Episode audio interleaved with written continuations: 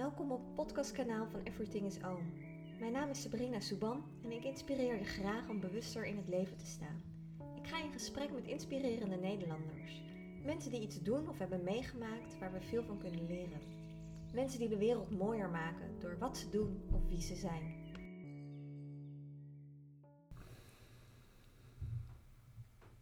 Nou, ik ben vandaag bij Jasper uh, op visite. Jasper, jij bent de millennial expert. Vertel, wat doet een millennial expert? Vertel, wat doet een millennial expert? Nou, dat vraag ik mezelf af en toe ook nog als dagelijks af als ik mijn mailtjes aan het beantwoorden ben of uh, met de andere dingetjes bezig ben. Nee, mijn, uh, mijn werk zit met name dat ik uh, lezingen en adviestrajecten en trainingen geef bij organisaties. Van ja, eigenlijk met name rondom de vragen van hey, hoe ga je eigenlijk om met de, met de generatiekloof in organisaties? Um, het stukje binden en boeien, hoe kun je dat verbeteren? Dus vaak komen HR of leidinggevenden of directieteams bij mij van hey, we merken dat het verzuim of het verloop hoog is onder deze groep, dus de 20 tot 35-jarigen. En ja, wat, wat kunnen we doen? Ja, want millennials, over wie hebben we het dan? Ja, dat is eigenlijk de groep. Ik hou zelf eigenlijk altijd aan 1985, uh, 2000. Dus pakken beetje ongeveer twee, uh, ja, mensen tussen de 20 en 35 nu. En ja, dat valt er ergens op dat enerzijds en het, uh, het verzuim toch vaak hoog is. Dat ze toch op jongere leeftijd al veel sneller last hebben van, van stress en, en burn-outs. En dat dat voor, voor vragen zorgt. maar eigenlijk ook veel sneller geneigd zijn om hun baan op te zeggen als ze het eventjes niet leuk vinden. Of zoiets hebben, nou weet je, het gras is groen aan de andere kant. En ja, dat dat, zeg maar voor de, de generatie ervoor, dat die toch een hele andere, zeg maar even werkethos of verwachtingen en anticipatie rondom werk hadden. Op deze leeftijd. Op die leeftijd, ja. ja. En is dat, verandert dat naarmate zij ouder worden? Want ik zie ook best wel veel 40-plussers, 50-plussers die een beetje met dezelfde vraagstukken worstelen als wie ben ik nou eigenlijk en wat wil ik? En, maar die dan meer terugkijken op hun leven van, nou ja, waarom heb ik hier eigenlijk voor gekozen? Oh, ik heb nu kinderen, maar had ik die wel gewild? Een beetje dat. Is ja. het dat het bij hun later komt of is dat gewoon echt daadwerkelijk iets anders? Ja, goede vraag. Um, nou, wat in de jaren nou, 80, maar met name eigenlijk 90 en begin 2000 was het nog zeg maar even meer het fenomeen de, de midlife crisis. Van, uh, mm. nou ja, je, je, hebt, je kinderen zijn uh, volwassen, uh, werktechnisch loopt eigenlijk alles op, op rolletjes.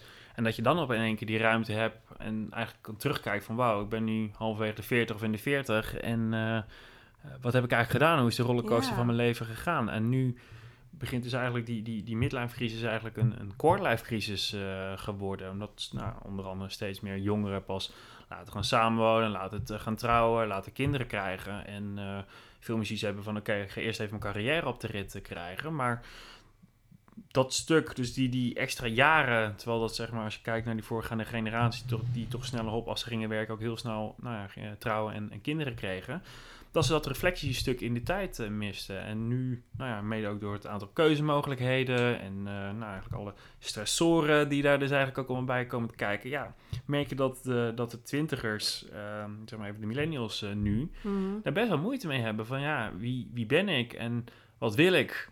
En helemaal in deze nou ja, wereld vol kansen en, en mogelijkheden. Ja. En, nou ja, identiteit, helemaal op social media. Wat betekent dat nou? Wie wil ik zijn? Wie kan ik zijn? Dus dat is een hele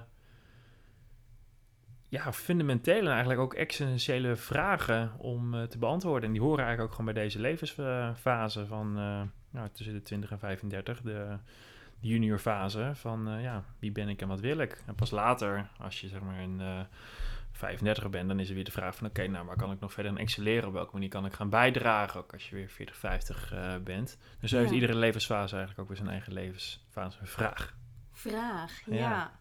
Ja, ik weet nog wel dat ik zelf heel erg het idee had dat ik op een gegeven moment dacht van alles kan nu eigenlijk. Dan ben je hoog opgeleid, je hebt wat werkervaring en de wereld ligt een soort van aan je voeten.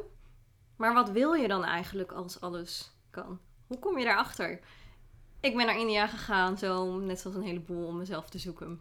En ik vond mezelf daar ook wel. Ja. Um, dat is niet voor iedereen weggelegd. Hoe, hoe werkt dat? Hoe kun je omgaan met die vraagstukken, met die thema's? Nee, dat, dat, dat is ook heel lastig. En daar, daar zie ik ook gewoon heel veel vraagtekens bij, uh, bij deze groep. Want ja, heel eerlijk, kijk, het onderwijssysteem is er nog niet uh, op ingericht om te onderzoeken van hé, wat zijn nou mijn talenten, waar krijg ik nou echt energie van? Maar is het meer een, een vormingsproces naar de arbeidsmarkt? Dus het is een trechter waarin je eigenlijk gewoon na, het, uh, na je studie, en zo zijn er eigenlijk ook steeds meer universiteiten en is er ook de hele funding is dan en, en hogescholen zijn erop ingericht van dat ze per afstudeerder een uh, hun funding pas krijgen. Dus die zijn ergens ook gebaat om zo snel mogelijk die doorloop te regelen. Ja. ja, dan word je in één keer op de arbeidsmarkt gekieperd. En helemaal zeg maar, met die prestatiedruk die er nu is, alle prikkels en, en afleidingen en de druk om te studeren.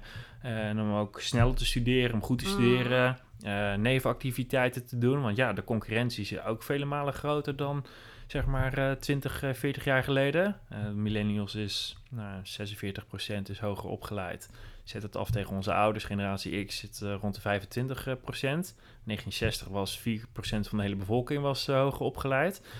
Dus ja, met een HBO of een uh, academisch papiertje heb je niet in één keer meer een, een goede baan. Mm. Maar ja, dat is wel wat we van verwachten van het leven. En het idee van ja, je kan bereiken wat je wil, zolang je maar hard werkt en, en succes hebt.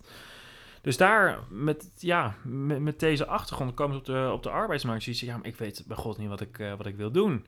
Nou, en dan zijn er eigenlijk twee manieren om daarmee om te gaan. Of je gaat met jezelf aan de slag, dus door middel van een coach of een opleidingsprogramma om nou ja, je talenten te achterhalen en te onderzoeken van hè, wat, wat geeft me nou het meeste energie. Of ja, je gaat maar gewoon ervaringsgericht te werk gaan. Dat je, nou weet je, ik ga gewoon iets beginnen begin maar, nou, misschien een traineeship of een, of een baan. En ik ontdek vanzelf wel wat ik leuk vind.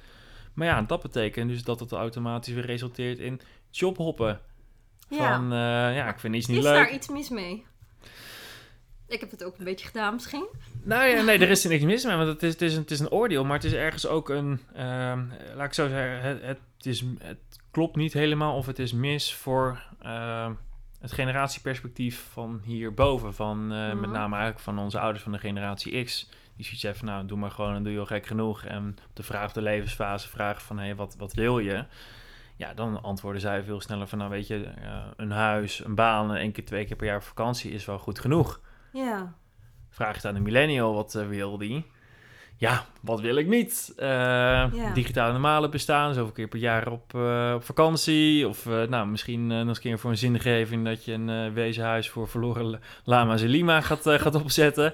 Ja, ik kan dat gek niet bedenken, maar dat, ehm, al die mogelijkheden, ja, dat, dat voedt wel twijfel. En helemaal als je het idee hebt van, ja, ik zit niet helemaal op de goede plek en ik weet nog niet zo goed wat het is. Ja, dat dat wringt en dat, dat buiten. En niet zozeer alleen voor de millennium, maar dus eigenlijk ook met de leidinggevende en uh, vaak ook met HR. Die ziet je van ja, oké, maar dat verzuim en dat, uh, dat verloop, ja, dat, uh, de, hoe gaan we daar als organisatie mee om? Ja, en daar heb jij een eenduidig antwoord op? Of is dat maatwerk? Uiteindelijk is het maatwerk. Dus uiteindelijk ligt het heel erg in de, in de afstemming, omdat beide partijen elkaar nodig hebben. Leg dat eens uit. Ja, um, nou ja, als je, als je organisatie helemaal plat slaat, mhm. dan hebben we eigenlijk, zijn er drie verschillende rollen. Je hebt de, je hebt de seniors, de mediors en de juniors. En uh, nou, je bent waarschijnlijk ook bekend met uh, familieopstellingen en organisatieopstellingen. Van, nou, dat een systeem, net zoals een organisatie of een familie, dat wordt in stand gehouden door de rollen die iedereen vervult. Maar als er dus rollen gaan wegvallen of gaan veranderen, zorgt dat voor een disharmonie van het systeem. Het systeem kan ook ziek worden. Nou, bij een organisatie is dat precies hetzelfde. Van de, de seniors en de mediors, die hebben de juniors ook nodig voor hun eigen bestaansrecht. Mhm. Eh, want de juniors zijn weer voor de, voor de uitvoer, de mediors voor de instandhouding, de, de cultuurbewaking en de seniors veel meer voor beleid en visie en, en strategie eigenlijk vanuit het oude uh, organisatiedenken.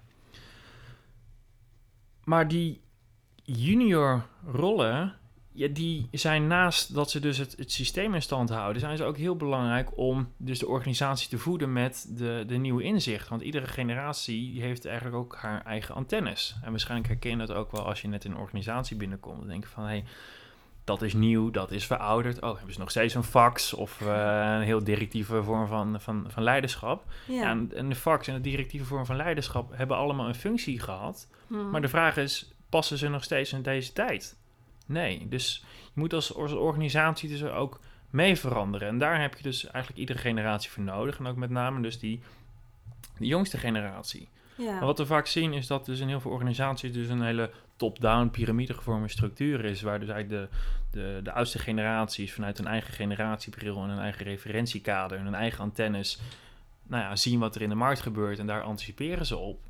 Maar doordat de wereld steeds sneller verandert, door de, mede door de technologische veranderingen, ja, is die bril of is die perspectief, die antennes, die zijn niet meer helemaal nauwkeurig of in staat om in te schatten van hé, hey, waar gaan we naartoe? En het voorbeeld is bijvoorbeeld met Kodak en Nokia. Van, die hielden zich zo vast aan een, uh, aan een bepaalde uitkomst, dat zij zoiets hadden van ja, dit uh, ja, dat heeft gewoon letterlijk het, het leven gekost. Dus door millennials enerzijds dus die, die, die rol aan hen te, te geven. En eigenlijk ook dat gewoon goed met hen af te stemmen. Maar hun met name ook zien als, die, als een belangrijke updater van nou, innovatieprocessen. En om te zorgen dat je als organisatie bij de tijd blijft. Blijf je als, niet alleen als werkgever interessant, maar ergens ook als bedrijf interessant. Omdat jouw diensten en producten ook bij de tijd blijven. En helemaal ja, met deze groep die, uh, die steeds ouder wordt. Mhm. En uh, nou, uiteindelijk in over vijf jaar 30% van de arbeidsmarkt bestaat. En nou, tegen die tijd ook zeker 40% van waarschijnlijk van al je klanten ook millennials zijn. Zul je mee moeten gaan? En, maar dat gebeurt straks weer opnieuw wanneer generatie Z... Nee, die is nu al een beetje bezig met binnenstromen natuurlijk.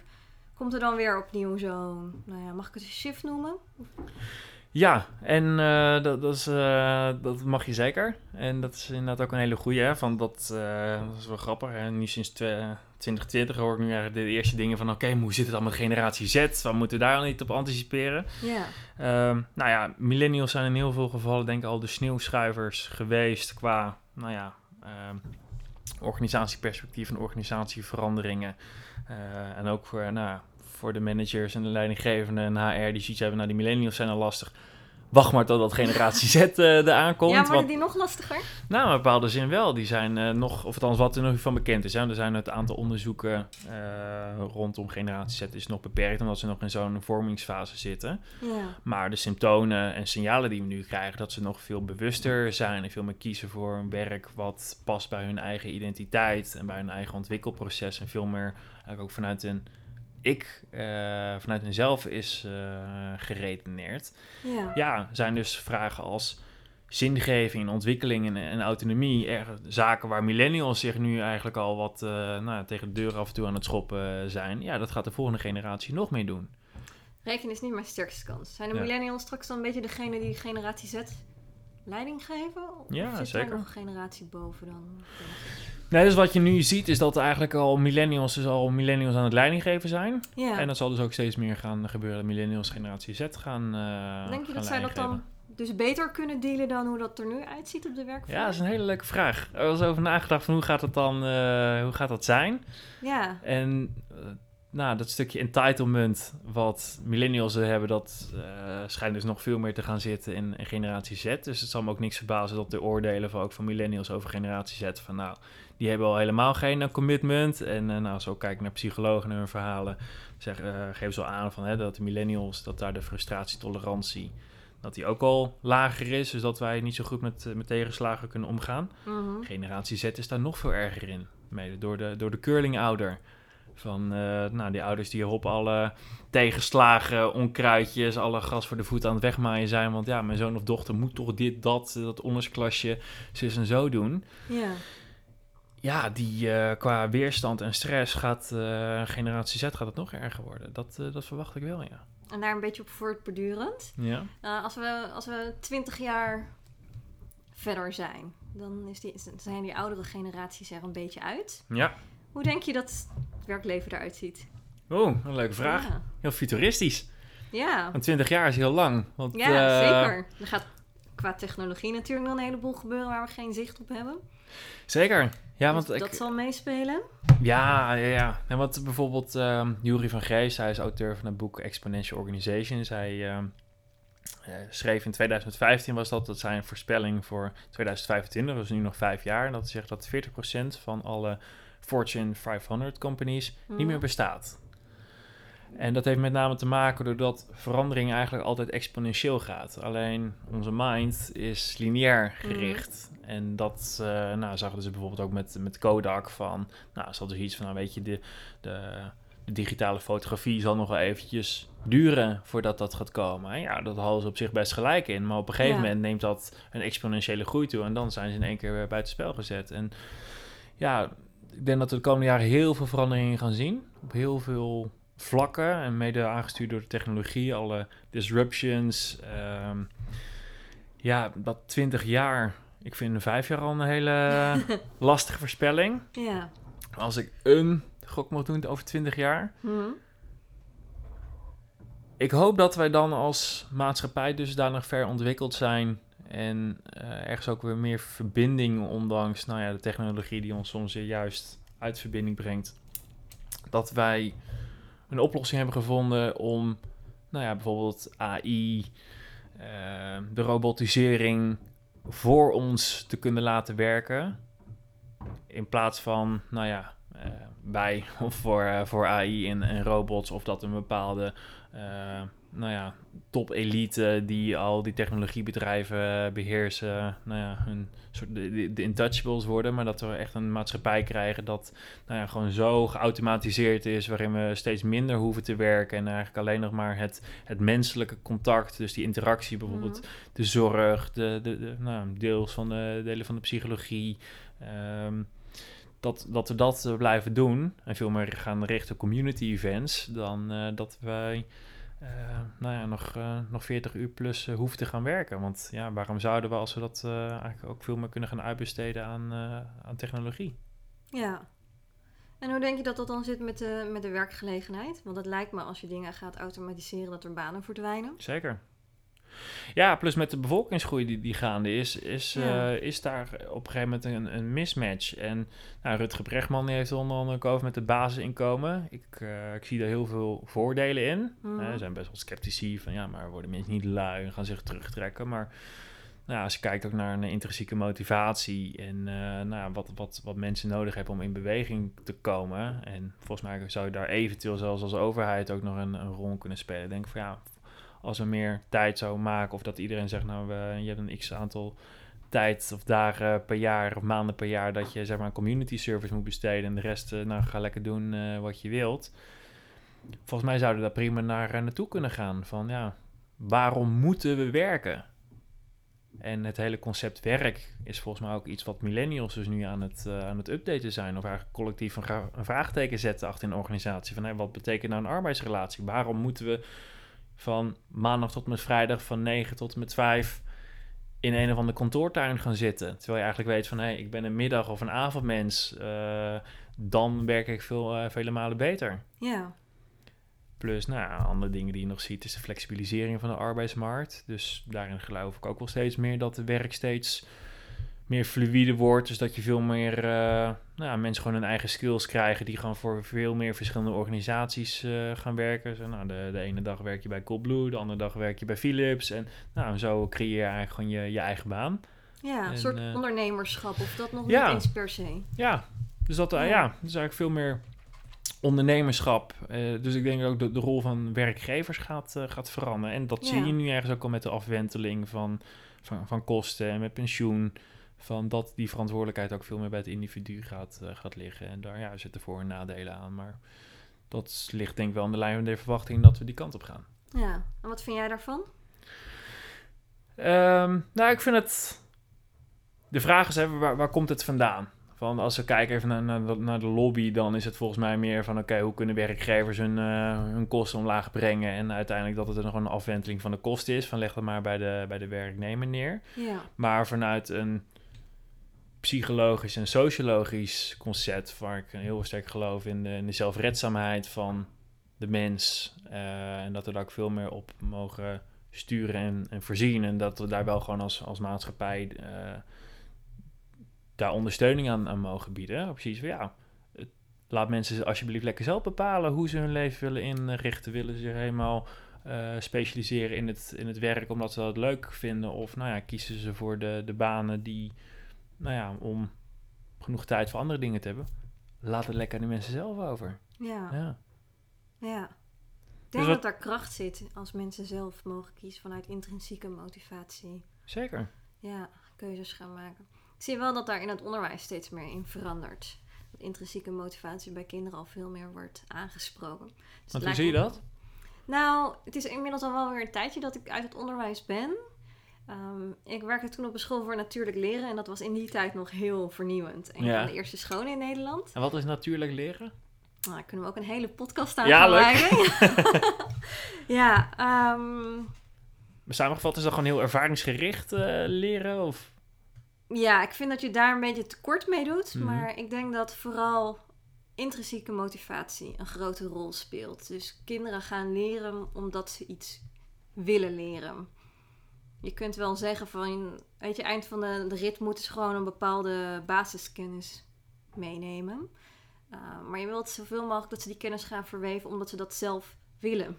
Ja. Omdat ze zelf een winkeltje in de klas beginnen en daar moeten ze een, uh, een prijslijst maken waarvoor ze moeten rekenen. Nou ja, dat ze er op die manier achter komen van, oh, het is misschien toch wel heel handig als ik even dat rekenboek opensla. Beetje zo. Ja, dat is echt gewoon meer eh, ter referentie of zo uh, gebruiken. Dus een, uh, gewoon echt als hulpmiddel van, oh, dit, hier loop ik nu tegenaan, dus dan ga ik het... Uh... Ja, om ze een beetje op die manier in elk geval te prikkelen. Ja. Ja. En terugkomen naar het eerst, van, ik vind het namelijk ook wel leuk als ergens een podcast host, uh, nou, waar we het begin over gehad hebben, om het gesprek aan te gaan. Maar hoe, hoe denk jij de, hoe de werkende wereld er over 20 jaar uitziet? Ja, het is heel grappig. Ik, had daar toevallig, ik heb net een training gegeven binnen, uh, binnen mijn bedrijf. Um, ik kan me wel een beetje vinden in, in dat wat jij zei. En dat kwam daar toen een klein beetje ter sprake van hoe kunnen dingen veranderen. Iedereen zit het over zijn oren in het werk en druk en moeilijk. En ik zei toen van volgens mij um, zou je je werk ook anders kunnen indelen op het moment dat je meer dingen gaat automatiseren. Maar ook dat je jezelf minder tijd geeft. En je hebt nu 40 uur in de week hier door te brengen. En die 40 uur die vullen zich wel met gemak 50 of 60 uur. Maar als je er maar 20 uur voor zou krijgen, dan durf ik er heel wat om te verwijden dat je exact hetzelfde werk verricht krijgt. Zeker. Maar dat je het anders moet gaan indelen. Ja. Nou, dat vonden ze heel raar. Daar was niemand het eigenlijk mee eens. Ze zaten me echt aan te kijken van, wat denk je zelf? En toen vertelde ik over de vierurige werkweek. Ja, ja. Nou, dat vonden ze helemaal uh, van de zotte.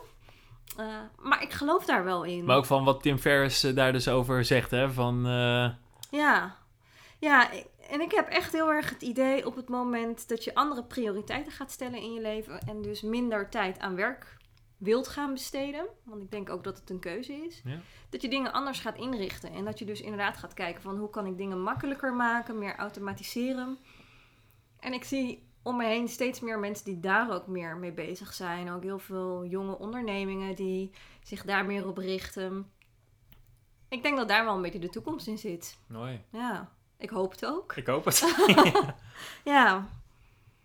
Ja, dat, het voelt alsof er dan wel meer um, verbinding en mogelijkheid eigenlijk voor iedereen dan is. Ja. Ja. Ik vind verbindingen mooi. Ik vind verbinding sowieso een mooi woord ook. Maar ik denk dat mensen vaak ook een beetje de verbinding met zichzelf kwijt zijn. En de mensen om zich heen. En de wereld om zich heen. En ik denk dat een van de redenen daardoor is dat we gewoon zoveel aan het werk zijn. En soms moet dat ook gewoon. Weet je, eind van de maand moet je ook gewoon je huur betalen. Ja. Dat is ook de realiteit. Nou ja, als je alleen woont, dan, uh, dan moet je al wel bijna 40 uur werken. Wil je dat kunnen ophoesten. En daarnaast ook nog een keer een drank kunnen doen op een terras.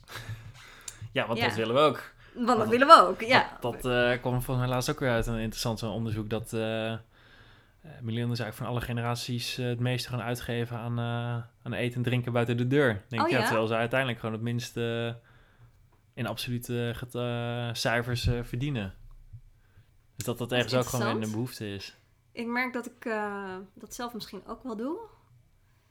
Maar meer omdat het koken iets is wat elke dag moet. Anders. En als iets moet, dan word ik er een beetje allergisch voor. als koken iets optioneel zou zijn, dan ja. zou ik het denk ik heel leuk vinden.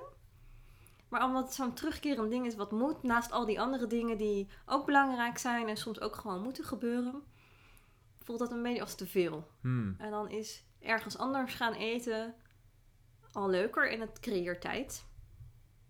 Want de tijd dat je niet in de keuken doorbrengt, nou ja, die kun je ook weer anders besteden. Zeker.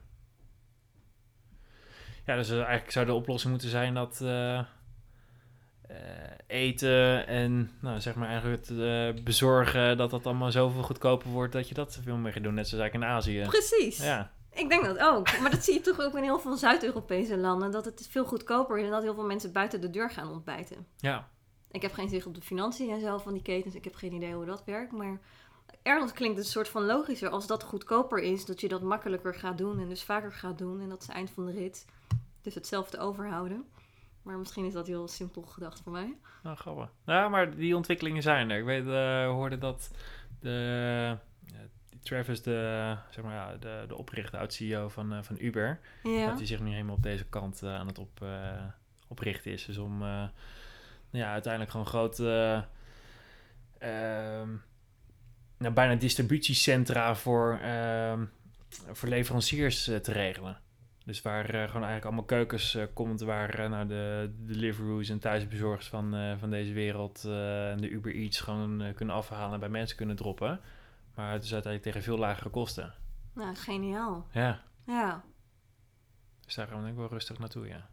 Dus Ja. dat, betekent meer vrije tijd voor ons. Dat betekent meer vrije tijd. Meer quality time. Maar Ja. de vraag is hoe gaan we die besteden? Nou ja, dat, precies. Ja, komt daar dan niet weer een nieuwe crisis? ja, gaan we dan nog langer werken? Van, hè, we hebben toch weer extra tijd? Of eh, gaan we dat dan juist met, met vrienden en familie eh, besteden? Ja, Moest jij die eh, gaan insteken? hoe zou ik die tijd gaan insteken? Ik vind het sowieso nu al heel lastig definiëren wanneer ik aan het werk ben en wanneer niet. Net zoals nu ik met jou hier in gesprek ben, is dit dan werk of niet? Ik vind het gewoon heel leuk. Maar het is ook wel weer een soort onderdeel van werk. Ja. Ehm, dus ik denk dat dat een voorrecht is om werk te hebben wat je dusdanig leuk vindt dat het niet altijd meer als werk voelt. Dus dat, dat vind ik sowieso al een lastige. Ik heb het gevoel dat ik al heel vaak iets doe wat geen werk is, maar wat in theorie misschien wel. Of wat ik wel voor de Belastingdienst opgeef als werk. In elk geval wat ik wel gewoon laat meetellen in mijn urencriterium. Terecht. Ja, precies. Ja. Maar ik kom nu wel altijd tijd tekort. En inderdaad, ik kreeg vandaag de vraag van iemand en die zei van... Ja, die volle agenda doe je toch ook een beetje zelf? En dat klopt, Ja. want ik vind het allemaal leuk en ik vind het ook allemaal heel belangrijk.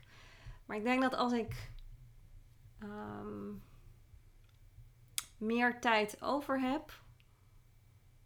dat ik meer vrijwilligerswerk zou gaan doen. Ik doe dat nu ook. Ik heb, doe een maatjesproject met een meisje van, eh, van zeven. Oh, tof. En daar ga ik dan één keer in de twee weken een dagdeel mee op pad. En dat is heel... eh, Is het met Big leuk. Brothers Big Sisters toevallig? Of? nee, eh, Vitalis. Volgens mij zitten zij alleen in Den Haag. Hm. Den Haag en omgeving. Maar er zitten overal soortgelijke projecten. Oh, wat leuk. Het is heel leuk. Maar ik vind het ook gewoon heel belangrijk. Want ik realiseer me wel heel erg dat hoe mijn leven er nu uitziet, dat het ook gewoon een voorrecht is. En ik weet ook hoe het is om het minder te hebben en niet lekker in je vel te zitten. En, ehm, nou, ik vind het alleen maar heel fijn dat ik nu in de gelegenheid ben om tijd te maken om zoiets te doen. Het voelt nu soms wel als iets wat ik ook nog erbij moet doen omdat die agenda al zo vol zit dat ik denk, oh, waar ga ik nou weer vier uur vandaan halen? Maar ik vind dat echt, echt super belangrijk. En ik denk als ik meer tijd zou hebben, dat ik meer van dat soort dingen zou doen. Ja. En jij dan? Ook mooi. Hoe die eh, extra uren zou besteden? Ja? Ja, dat is een goeie. Ik weet niet of je nou gelijk hetzelfde nobele antwoord als jij Het zou geven. nobel te zijn. Hoewel ik wel eh, ook nog eens een, eh, nog wel een tijdje zo'n zo'n maatje heb gehad. Maar via Big Brothers Big Sisters dan hier in Amsterdam. Ook heel leuk jongen te begeleiden. Maar ehm, ja, uiteindelijk zou dat voor mij meer van een stukje rust of ontwikkeling. Dat ik daar dan mijn tijd in zou, in zou stoppen. Van, Ontwikkeling van wat? van mezelf, van, eh, van, van kennis, eh, van inzichten opdoen. Is dat Eh. ook een stukje werk of is dat echt puur voor de leuk? Ja, dat is wel grappig dat je zegt. Ehm, ja, ik heb misschien net een beetje hetzelfde leven als jou van werk en privé qua, qua onderwerpen waar je mee bezighoudt, van persoonlijke ontwikkeling tot, nou ja, millennials hangt daar voor mij gewoon heel nauw samen. Ja, dat, dat, dat zit zo dicht bij elkaar. Van, eh, ja, ik vind het gewoon oprecht gewoon leuk om te lezen, dus dat doe ik ook s'avonds of eh, klap ik nog eens een keer wat open of... eh, een nieuwe lezing ontwikkelen, ja, dat, dat, dat voelt voor mij niet als werk. Dus Mhm. dat, en daar zit in eigenlijk ook weer het gevaar in. Ja. om daar toch zeg maar mijn, mijn rust ook in te kunnen behouden. Hoe hou je de balans? Ik zorg. ehm nou, probeer geval zo goed mogelijk voor mezelf te zorgen. Dus dat betekent. eh, nu sinds eh, begin dit jaar eh, bezig met intermittent fasting. Dus ik eigenlijk gewoon twee maaltijden per dag eh eet. Dus eentje eind van de ochtend rond 11 uur en dan probeer ik ze rond eh 6, 7 uur. Ik merk dat ik daardoor eigenlijk ook gewoon veel meer energie heb. Mhm. In plaats van zeg maar op die, die, die drie vaste maaltijden waar ik eigenlijk gewoon te veel eet. bij in ieder geval minimaal twee, van de, twee van de maaltijden. Mediteer s ochtends. En dan is het eh, eigenlijk gewoon twee keer sportschool en twee keer eh, yoga in de week. Wauw. Eh, ja, voor de rest zoveel mogelijk groente proberen te eten. Ja. En ik eet geen vlees meer. Of althans heel af en toe. Mhm. Echt flexitariër. Ja, en zo eh, blijf ik in ieder geval mijn energie goed houden. Ja, ik vroeg inderdaad aan jou, hoe hou je die balans? Ik zie zo bij een heleboel millennials dat het vinden van balans heel lastig is. Ik vind dat zelf ook altijd weer de kunst. Ik kan heel makkelijk doorslaan in het alleen maar Netflix kijken of in het eh, alleen maar werken. Mhm. Die balans vinden is, nou, vind ik toch altijd wel een kunst in Ja. alles. Is dat echt zo'n millennial thema? Balans? Ik denk dat het een mensthema is. Ja, toch wel, hè? Dat, eh, dat, dat denk ik wel. Eh, de vraag is, is de millennial er gevoeliger voor? Ehm, ja, omdat we wat meer met verwachtingen spelen van... oh ja, hé, maar ik zit hier nu op de bank te Netflixen... maar moet ik ook niet dit? Moet ik inderdaad ook niet nog een... eh, eh, vooral al die moedjes, hè. Eh, ik zou eigenlijk ook nog wel zo'n zo'n maatje willen hebben. Of moet ik niet sporten? Of moet ik niet met, juist nu met vrienden afspreken? Of dat ondernemersidee uitwerken? Ja, dat zorgt voor onrust. Ja. Dus uiteindelijk ook die eigenlijk constant met je hoofd ergens anders zijn in het verleden of in de toekomst, maar niet hier. Dat geeft volgens mij uiteindelijk de meeste onrust. En eh, dus ja, en, daar ligt ook voor mij de uitdaging, ook de ontwikkeling. Door gewoon steeds alles wat ik doe, om daar gewoon met mijn aandacht eh, te zijn. En eh, nou, wat het volgende moment brengt, dat brengt het volgende moment eh, weer. Hoe doe je dat? Met je aandacht in het moment zijn. Ja, voor mij eh, helpt gewoon mijn ademhaling daar gewoon heel erg bij. Maar ook door, nou, ik ben nu de laatste vijf jaar eh, wel veel mee bezig. Dus dat bewustzijn, die herinnering aan mezelf, dat is ook wel wat, eh, wat verder gegroeid. Maar ehm, ja, ik probeer in ieder geval gewoon de, mijn ademhaling, of althans, ik heb nog een tijdje, dat heeft me ook heel goed eh, geholpen. Dat ik gewoon een timer zet op 25 minuten en dan hoop dat ik even een piepje hoor. Nou, dan ging ik even vijf minuten, hop weer even iets anders doen dan naar mijn beeldscherm eh, te kijken. Dat schijnt ook Ja. volgens eh, research ook de beste tijd eh, te zijn om, om te focussen. Klopt. Ja. Ehm, maar goed, soms helemaal zoals nu begin het jaar, dan, dan, dan twee weken op, op workation geweest. dus voor mijn tweede boek te schrijven.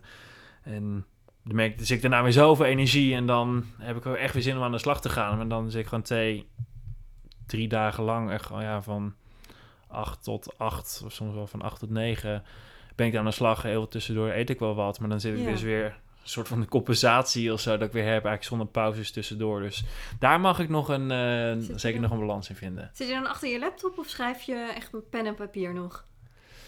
Nou, ik ben wel van de millennial generatie, dus ik eh, schrijf achter mijn, eh, mijn laptop. eh, laptop. ja, ja, ja. dat Maar vaak eh, werk ik het wel, of althans de grote lijn nog, op een of andere manier nog wel op pen uit, met pen en papier uit. Dus dat, dat klopt wel weer. Ja, werkt toch anders, hè? Ja, ja, ja. Ja, maar dat tweede boek, waar gaat het over? De, Is dat... nou, mijn eerste boek is dus Millennium Mysterie. Ja. Dus dat ging eigenlijk veel meer om te begrijpen van, hé, waar zit nou dat, is dit het nou gevoel? En noem even het stresskamp, van, eh, is dit nou kamp en stresskamp, van, wat zijn daar nou de onderliggende oorzaken voor? Want als we dat weten, dan kunnen we uiteindelijk ook veel gerichter met oplossingen komen. Ja. Nou, dat boek is een film op de millennial geschreven. Nou, ook hele leuke reacties van ouders en leidinggevenden gehoord, dat ze gewoon de eh, millennials ook veel beter eh, begrijpen. En voor millennials ook vaker een ja, we krijgen ook wel leuke reacties dat het ze in ieder geval heeft eh, geholpen. En nu mijn tweede boek is veel meer eigenlijk op de werkvloer gericht. Dus nu eh, de titel is eh The Millennial Sweet Spot. Omdat Ah. het uiteindelijk dus de... voor mij de oplossing zit dus tussen de, nou, de soms ook wel tegen de, de tegenstrijdige behoeften van, nou, van, de, van de werkgever en van de millennials. Bijvoorbeeld van plezier en resultaten, flexibiliteit en commitment. Ja, dan kan ze nog wel eens botsen. Maar uiteindelijk ligt dus die sweet spot van eigenlijk gewoon de optimale afstemming. Waar dus de, ja, de weerstand het minst is, maar uiteindelijk dus de effectiviteit, de slagkracht, het grootste noem ik het, die millennial sweet spot. Hoe vind je die? Ja. Dus het gaat voor mij dus veel meer om, om oplossing te vinden van hey, hoe kunnen we dus die, uh, die reintegratie eigenlijk veel beter maken. Of dan ja, de integratie en de samenwerking verbeteren. En dat, uh, ja, daar gaat nu mijn tweede boek over. Ja, en daarop, daarop voortbordurend. Ja.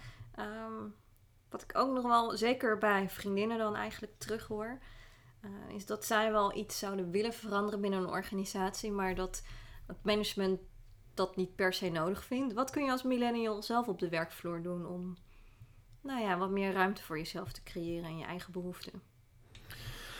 Ja, uiteindelijk, um, wat, wat ik vaak merk, is dat de verwachtingen niet goed worden uitgesproken. En dat geldt zowel bij de leidinggevende als bij de millennial. De leidinggevende weet vaak niet uh, welke verwachtingen allemaal bij, en, uh, bij de millennial spelen. Hoeveel ballen die eigenlijk uh, nou, in de binnenwereld wel niet omhoog gaan houden. Wel ik moet daar nog aan denken, dat wil ik nog gaan doen, bla bla bla. Um, voor de werkgever is het niet altijd duidelijk, omdat uh, bepaalde zin sommige millennials gewoon heel ver ontwikkeld zijn qua autonomie en weten wat ze willen. Uh, dat ze soms denken van nou, die zijn al heel zelfsturend, maar op sommige vlakken van een stukje zelfkennis uh, ontbreken ook nog heel veel zaken.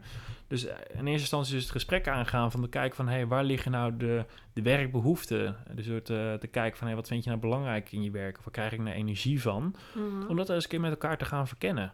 Ja. En dan merk je op een gegeven moment vanzelf wel van... hé, hey, waar zit nou die, die, die wrijving? Van waar, uh, waarvoor moet de ander eigenlijk overcompenseren... om te voldoen aan de verwachting van de ander? Want dan, dan gaat er iets mis. Maar de vraag is, hoe vind je dan, dan toch weer die afstemming? Ja. Dus uiteindelijk begint dus met het uitspreken van, van je verwachtingen. En daarnaast ook gewoon doen. Uh, ja, gewoon neem, neem het initiatief. Van, uh, ja, don't ask for permission, ask for forgiveness. Mm -hmm. Soms uh, moet je het ook gewoon maar lekker doen en dan hoor je vanzelf al of het uh, niet goed is. Worst case, of dan ja, je hebt er iets van geleerd. Ja. Dus ja, en ook mocht je op een gegeven moment, wat heb je misschien, misschien wel makkelijker van, van die vriendinnen van jou? Zijn er dan bepaalde zaken waar ze tegenaan lopen, dat ze denken van, hé, hey, hmm, hoe, wat wil ik hiermee? Um, ja, goede vraag. Ja, ik denk dat het vaak in de omgang met collega's zit. Dat er bijvoorbeeld. Uh, het gaat ook weer over verwachtingen. Dat er bepaalde verwachtingen zijn. Uh, of het idee van zo is het altijd gegaan en het was goed zoals het was. Ja. Dus zo doe jij dat dan ook maar. Ja, of dat ze met een plan komen. Oh, dat hebben we al een paar jaar geleden al geprobeerd. Ja, Laat dat was maar. niks. Ja, ja, dat was niks. En ik merk dan ook wel dat heel veel jonge ambitieuze mensen die ooit heel gedreven waren, steeds meer afgestompt raken. En niks meer gaan doen. En ze worden daar ook een beetje ziekeneurig van. En Ja. um, dan vind ik ze zelf ook niet meer zo heel leuk om mee om te gaan. Want dan zeuren ze zelf ook alleen maar. Ja, Dan veranderen ze zelf ook langzaam maar zeker in die personen die waar ze ooit zo'n. Ja. aan hadden. ja, precies. Ja. Ja, het beste om daarmee eh, om te gaan is dus eigenlijk eh, door dat te signaleren en dus daar eh, in ieder geval iets van eh, te zeggen. Dus bijvoorbeeld eh, eh, een situatie die ik nog wel eens vaak hoor, een stukje vergaderen. Ja. En best wel eh, vergaderen, met name denk ik voor, de, voor onze generatie en eigenlijk ook de generatie erboven, van die, die, enge, die, die ellenlange vergaderingen. Nou, daar loopt onze energie volledig uit weg. Niemand wordt er blij van. Nee, dat je in zo'n ruimte komt van oké, nou, vergadering, één opening, twee agenda, drie... De, nou, Dat iedereen overal wat van moet vinden. ja, en dan ook dat nog, oh nou, ik zou dit ook nog op de agenda willen. En dan denk je, oh god, Nou, dan hoe lang schuiven we gaat door dit naar duren? volgende vergadering, want we komen er nu niet uit. Nee, en dan zie je ondertussen al mensen op hun telefoon kijken, Ja. hun, hun appjes bijwerken of mail. De, gewoon alle inspiratie, energie en verbinding is, is weg. Dat hoor ik heel vaak. Ja. De vraag is, hoe ga je ermee om? Nou, door, eh, en, en dat vraagt dus om proactiviteit en ergens ook om persoonlijk leiderschap. ja. Door daar eigenlijk gewoon iets van te zeggen. Want dit is dus, nou ja, wat ik in het begin van deze podcast over had. Hè, dit zijn van die oude, verouderde cultuurpatronen. Van, van Ja. de fax en het leiderschap is dus bijvoorbeeld deze vorm, eh, dit voorbeeld van, eh, van vergaderen. Is eigenlijk gewoon een ge- gedateerd proces. Dat had een functie een paar jaar geleden, dat was helemaal prima. Maar in deze tijd werkt dat niet meer. Dus om dat te updaten, is het belangrijk dat er dus een soort van consensus komt. In ieder geval gewoon begrip van, hé hey jongens, volgens mij... eh, raakt iedereen hier werkenergie eh, van kwijt. Ja. Maar de, ja, wat ik vaak zeg, probeer het in eerste instantie bij jezelf te houden. Dat je dan eh, zegt van, ehm, dat je eigenlijk opstaat en zegt van, hé, hey, ik merk nu een paar keer dat we het zus en zo hebben gedaan, maar ik merk dat ik mijn, nou, ik mijn aandacht verlies, of dat, eh, dat mijn werkenergie uh, weg hebt. Is bijvoorbeeld ook een idee dat we op, een- op een andere manier deze vergadering gaan, gaan invullen. Dat we gewoon van tevoren al duidelijk hebben van, hé, hey, wat zijn nu concrete doelen, of dat mensen van tevoren hun eh, zaken eh, kunnen aanleveren, wat ze graag in deze vergadering willen bespreken. Dat we gewoon veel meer focus en structuur krijgen. Vaak als je het doet, dan blijft even stil. Mhm. En bijna altijd, want je eigenlijk in dat geval ben je nooit de enige. Nee, dus je zegt ook eigenlijk moet je dat zeggen op het moment dat iedereen nog bij elkaar is. Ja, En niet één op één met de leidinggevende. nee, nee. Nee, dus dat, dat, dat kan. Dat is dus de tweede optie. Het mooiste is om dat gewoon in, in een groep eh, te doen. En dat Ja. eh, mooiste is ook om dat echt gewoon bij jezelf te houden. En niet met vingertjes gaan wijzen van ik zie dat jij wegloopt en jij doet het eh, zus en zo. Nee, bij jezelf houden. Ik merk bij mezelf dat dit bij mij doet. Ja, dan nodig je uiteindelijk ook anderen uit om dat ook te doen. En vaak blijft het dus eventjes stil, maar dan Mhm. komt vaak toch eh, iemand van, ja, dat heb ik eigenlijk ook wel. En dan ga je op een gegeven moment verbinding en rapport van, oké, maar hoe gaan we het dan anders doen? En dan komt weer energie. En dan zie je van, ah, laat het zo doen. En dan krijgt gewoon iedereen weer werkenergie van. Dus eigenlijk zeg je, toon eerst je eigen kwetsbaarheid.